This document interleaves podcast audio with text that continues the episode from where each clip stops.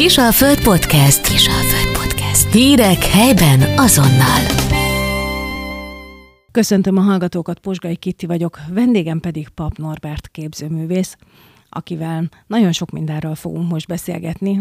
Pap Norbert már évek óta híres, vagy egyesek szerint hírhet arról, hogy így a, az őszi napi egyenlőség idejében mágiára teszi azokat a festményeit, amik nem találtak gazdára. Üdvözöllek egyrészt Szia, szeretettel a stúdióban, Norbi. Köszönöm a meghívást.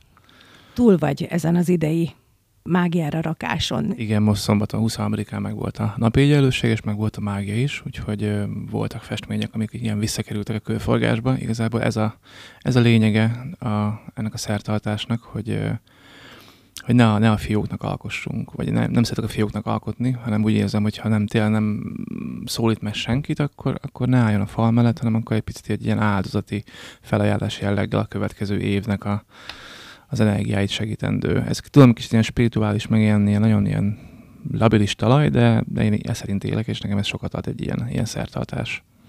Az, hogy te ez szerint élsz, és így gondolkozol, erről évekkel ezelőtt beszélgettünk is egy jó nagyot, egy jó tartalmasat. Akkor az elengedés művészeteként apostrofáltam, vagy apostrofáltalak téged meg ezt az egész folyamatot, akkor el is magyaráztad, hogy hogy zajlik le benned ez az egész folyamat, és arról is szót ejtettünk, hogy kívülről viszont ezt nem mindenki fogadja el. Hát igen, nem, és ez teljesen normális, hiszen olyan világban élünk, amikor az a fontos, hogy megtartsunk dolgokat, megszerezzünk, és amit megszereztünk, azt megtartsuk. És az elengedés ilyen szempontból úgy jön létre, hogy ki, hát kvázi kierőszakolja az életünk, hogy, hogy nem birtoklunk semmit. És ez a, ugye a buddhistáknál is, és rengeteg filozófiai irányzatnál megvan, de a mai napi emberek hétköznapjaiban ez, ez nem szokott becsempésződni. És ha találkoznak egy ilyen eseménnyel, akkor ez megrökönyödést, vagy megbotránkozást, vagy de mindenképpen valami heves reakciót tud kiváltani. Van olyan filozófia, vallás, irányzat, ami felé mész, vagy ami benned lerakódik, vagy, vagy hagyod, hogy, hogy, hogy ezek a hatások, amik kívülről jönnek, azok úgy csapódjanak ne benned, ahogy aztán papnorbissá átalakítod. Hát inkább az utóbbi. Úgy érzem, hogy tényleg a, a mind a vallás, mind a filozófia, mint minden ilyen exakt mást kizáró irányzat, kicsit, hát talán azt mondom, idejét múlt, hogy olyan világot kezdünk élni, ahol annyi információhoz férünk hozzá, amiből mindenki ki tudja venni magának azt, ami számára személyesen felfogható vagy integrálható. És ebből persze lehetnek ilyen nagyobb csapásirányok, hogy inkább a keleti filozófiák, vagy inkább a nyugati, vagy inkább valami új, ilyen New Age jellegű spirituális tartalmak, de valahol végén mindig ugyanoda fognak visszajutni, hogy az ember egy teremtett lény, és a valóságban élünk, az egy teljes harmonikus egység, még akkor is, hogyha tele van olyan dolgokkal, amik hát látszólag nem azok. Rajtad átszűrődő teremtés az, ami aztán képpé Ezt, alakul? ezt most már egy bátran kímélem jelenteni, hogy igen. Tehát ez tényleg azt érzem, hogy nem én alkotom a képeket, hanem egy eszköz vagyok, amin keresztül létrejönnek. És az, aki, aki én lennék, vagy én vol- volnék, az a személyiség, az abban játszik szerepet, hogy hogyan oldom meg vizuálisan azt a dolgot. De a tartalma, a mondani valója és az energiája az egy ilyen rajtam kívülálló információs halmazból vetül ide be. hogy állsz az egóval. Hát nekem is van, mint mindenkinek szerencsére, de próbálom úgy megközelíteni ezt a kérdést, hogy olyan, mint egy házőrző kutya. Hogy akkor, amikor feladata van, akkor legyen jelen, egyébként pedig szó fogadjon szót. Ez valamikor sikerül, valamikor nem. Ilyenkor, amikor uh, készülsz erre a napi egyenlőségi elengedésre, akkor előtte mindig meghirdeted ezeket a képeket. Sok-sok van, amelyik gazdára talál. Hogy állt most ez idén? Ugye két harmada hasonlóan gazdálta rá, mint eddigi években. Volt, amit nem tettem fel, nem tettem nyilvánosan, mert tudtam, hogy az biztos, hogy szeretném. Ugye az az én személyes próbám, hogy mindig emelem a tétet önmagammal szembe, hogy vagy a legjobban kidolgozott, vagy a legjobban hozzám közel álló, tehát hogy én is érezzem azt, a, azt az áldozatiságot, nem csak a, a darabszám formájában, ami a többi képnek a, az elkészülte, hanem azt is, hogy, hogy mondta, kicsit összeszoruljon a nyomrom, hogy ezt most így megtartottam volna, vagy ez még hozzám közel állt, de hogy attól lesz számomra is egy ilyen mélyebb érzés, hogy ebbe az irányba teszek lépéseket. Mi történik veled ilyenkor? Hát egy ilyen... ö, Egyrészt lecsendesülés, másrészt meg egy ilyen megadás, hogy az ember eldöntötte, hogy ezt megcsinálja, és nem visszakozok. Tehát a döntésnek a, a véglegessége az akkor nagyon erős, amikor a lángok felcsapnak a, a képek mögött, és már nincsen visszaút, tehát az már teljesen egyértelmű.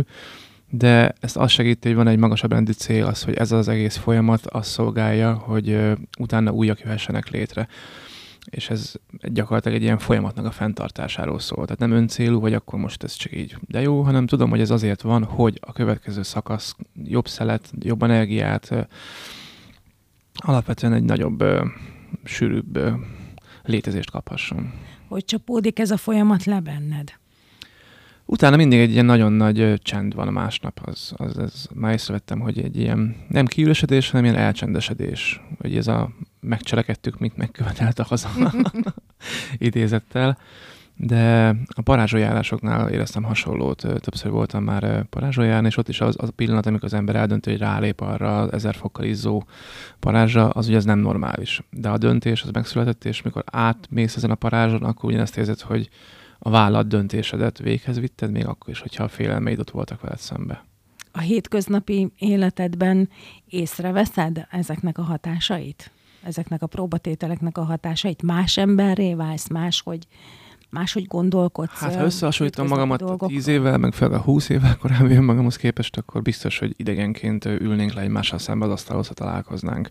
Persze vannak apró élethelyzetek, amikor, amikor teljesen ugyanúgy működök én is, mint bárki más, és el, elszalad velem a ló, és megfeszülök, és és ki voltak az autóból, hogyha valaki rám húzza a kormányt, tehát ez teljesen normális, de nagyobb léptékű, nagyobb horderű kérdésekben sokkal uh, nyugodtabb uh, és nem magabiztosabb, mert azt érzem, hogy nem rajta múlik. Tehát van egy ilyen össze, összekapcsolódás ezzel a láthatatlan ö, egységgel, nevezhetjük így, valaki ezt Istennek hívja, ö, hogy, ö, hogy minden rendben van úgy, ahogy rendben van. Még az is, ami nem látszólag. Hogy így semmi sem ok nélkül történik, és mindenből tanulhatunk. Lehet, hogy kell egy pár nap, amíg ez megérik, ez a folyamat, de a tudatosítása annak, hogy ami velünk zajlik, az egy, az egy folyamat, és nem egy lezárt rendszer.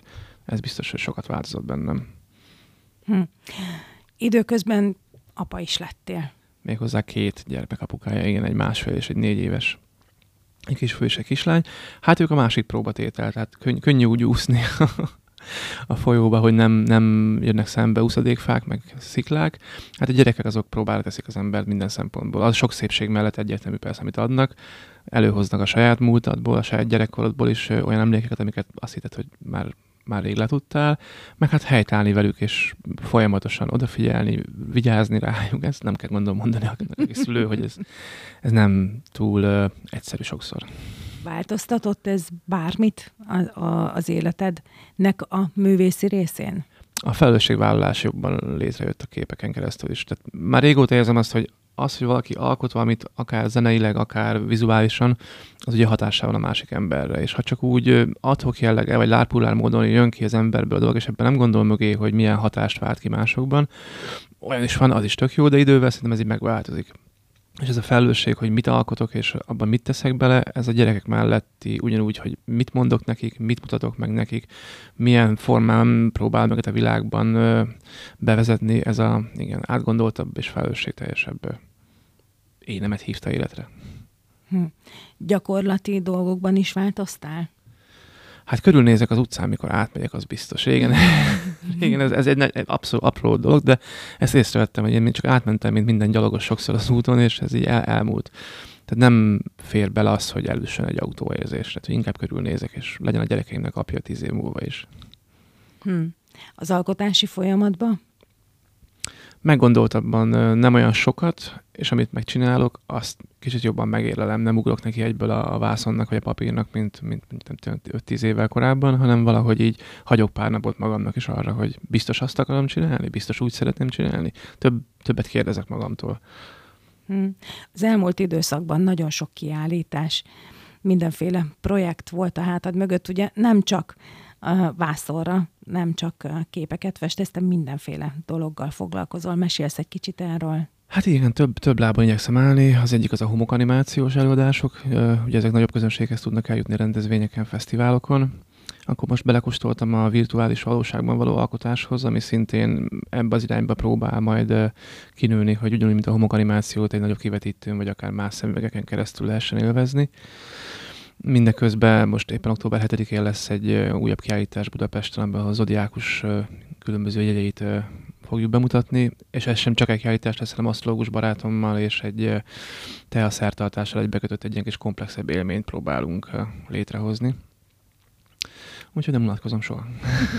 Mielőtt az zodiákusra rátérnénk, azért tavaly, vagy tavaly előtt voltak már a, a Lego képek? Ja, igen, a Lego képek. A számomra egy kicsit meglepő volt tőled. Ez a gyerekektől jött, és a, ugye nagyon sokat játszottam velük, legóztunk, és valamelyik este ott voltak a kép alapok, hogy mit fessek, és ki voltak szórva ott a szobába szerte szét a legók. és valahogy ugye kettő azonnal így összekapcsolódott, hogy így most csináljunk valamit, aminek nincsen sem különösebb, mélyebb tartalma, sem nincsen semmilyen olyan üzenete, ami, ami egyébként lenne, hanem ez csak, csak csináljunk valamit, ami egyébként így vidám. És én is nagyon szerettem gyerekként legózni, úgyhogy először csináltam egyet, és annyira jól éreztem magam ebbe a kötetlen alkotásba. Főleg, hogy másnap reggel a gyerekek, mikor bejöttek, akkor sikítve örültek, hogy ott, ott, ott a figura a képen. Mm-hmm. Hogy még gyorsan csináltam még egy tucatnyi ilyen képet, és ez így meg is fogadtam magamnak, hogy próbálom elővenni a gyerekkori élményeimet időnként, és azokba teszek majd ilyen energiát. Képregényekbe, mesefilmekbe kicsit ilyen regressziós, hmm. de jó élmény. És mi a helyzet ezekkel a virtuális valóságban való alkotásokkal? Ezt hogy kell elképzelni? Hát van egy uh, virtuális valóságot uh, láttató szemüveg, most nem mondunk márkát, azt az ember felteszi a fejére, és egy teljesen uh, más világban találja magát. Ugye eltűnik ez a körülöttünk lévő tér, és ott olyan módon lehet szabadon alkotni, ami nem a kétdimensionális alkotásról szól, hanem gyakorlatilag térben fényjel húzza az ember fel a hát a vonalakat, foltokat. Egy ilyen kis mesevilág. Nagyon könnyen bele lehet ö, veszni, ennek látom a, a, a veszélyt, tehát a gyerekeim nem kapják még a fejükre fel ezt a szemüveget, az biztos.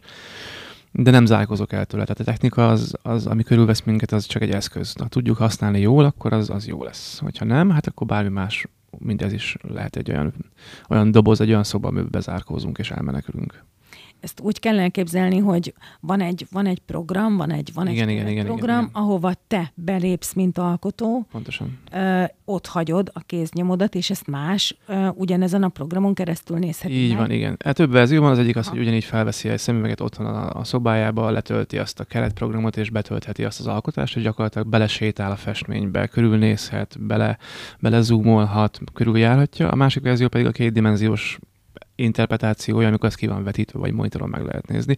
De én azt javaslom, hogy aki ezt szeretné igazán élvezni, az, az lépjen be az alkotásba. Hol lehet ezt megtalálni, vagy hogyan lehet megtalálni? Hát vásárolni kell egy ilyen szemüveget, és van különböző olyan weboldalak, amik ezt ilyen gyűjteményes jelleggel fel lehet tölteni, oda az ember beregisztrál, és utána ugyanúgy, mint ahogy régen a fotókat nézegettük az albumba, csak itt szemüvegen keresztül beléphetnek az emberek ezekbe az alkotásokba. Fiatal és kiforrásban lévő technika. Térjünk át az odiákusra. Mit jelentenek számodra az asztrológiai csillagjegyek? Egy nagyon jó játékot, egy útjelzőt, amit nem kell túl komolyan venni, de azt érzem, hogy ha teljes mértékben kizárnám az életemből, akkor sokkal nem tudom, úrésebb, szegényebb és ilyen egyhangúbb lenne tőle érzed azt, hogy a, a körülöttünk lévő bolygók hatással vannak az életünkre? Ez egy mindig gyakori kérdés, amikor asztrológiával elkezdünk beszélgetni, hogy most a bolygó van a hatással az életünkre, vagy a bolygók által szimbolizált energiák vannak, amiket mi ahhoz kötünk. Én azt mondanám, hogy egyre fogadjuk el axiomának, hogy mi ezt a bolygókon keresztül tapasztaljuk meg, de sokkal inkább meghatározó az a megélés, amikor így rendre sorra bejönnek azok, az, azok a tendenciák, amit ezen keresztül fel lehet fedezni. Ezek inkább csak útjelző táblák, amik mutatják, hogy most az időjárás jelentésnél is fújni fog a szél, vagy esni fog az eső. És nem tévedhetetlen semmi ez a rendszer sem, de úgy nagy lépésekben én még nem találtam olyan, olyan vakfoltokat, amire azt mondanám, hogy hát ez baromság és kuka az egész. Hát, ha azt mondanád, hogy baromság és kuka az egész, akkor gyakorlatilag nem is tudnál csillagjegyenként olyat alkotni, ami, ami, ami tényleg arra a jegyre jellemző. Biztos az emberiségnek van egy ilyen mély ö, igény arra, hiszen kultúráktól függetlenül mindenhol létrejöttek valamilyen ö, viszonyítási rendszerek, akár Indiában, akár Kínában, akár most a modern asztrológiát, ugye ez az egyiptomi és sumér gyökerekhez kötjük, de mindenhol megvolt ez a, a szimbólumok és a, a, az emberek cselekedeteinek ö, kapcsolata. Úgyhogy ö, én inkább ebbe az irányból közelítem, és amikor a nyugati asztrológiához kapcsolódok jobban, akkor azt a minőséget próbálom megélni és megérezni, amit mondjuk adott esetben az, az a tipikus jegy, mondjuk akkor a kos, a kosnak a, a tűz, az energia, a, a lendület, amit képvisel, azt ültetem át utána egy képre, és így tovább a 11 többi jegyel.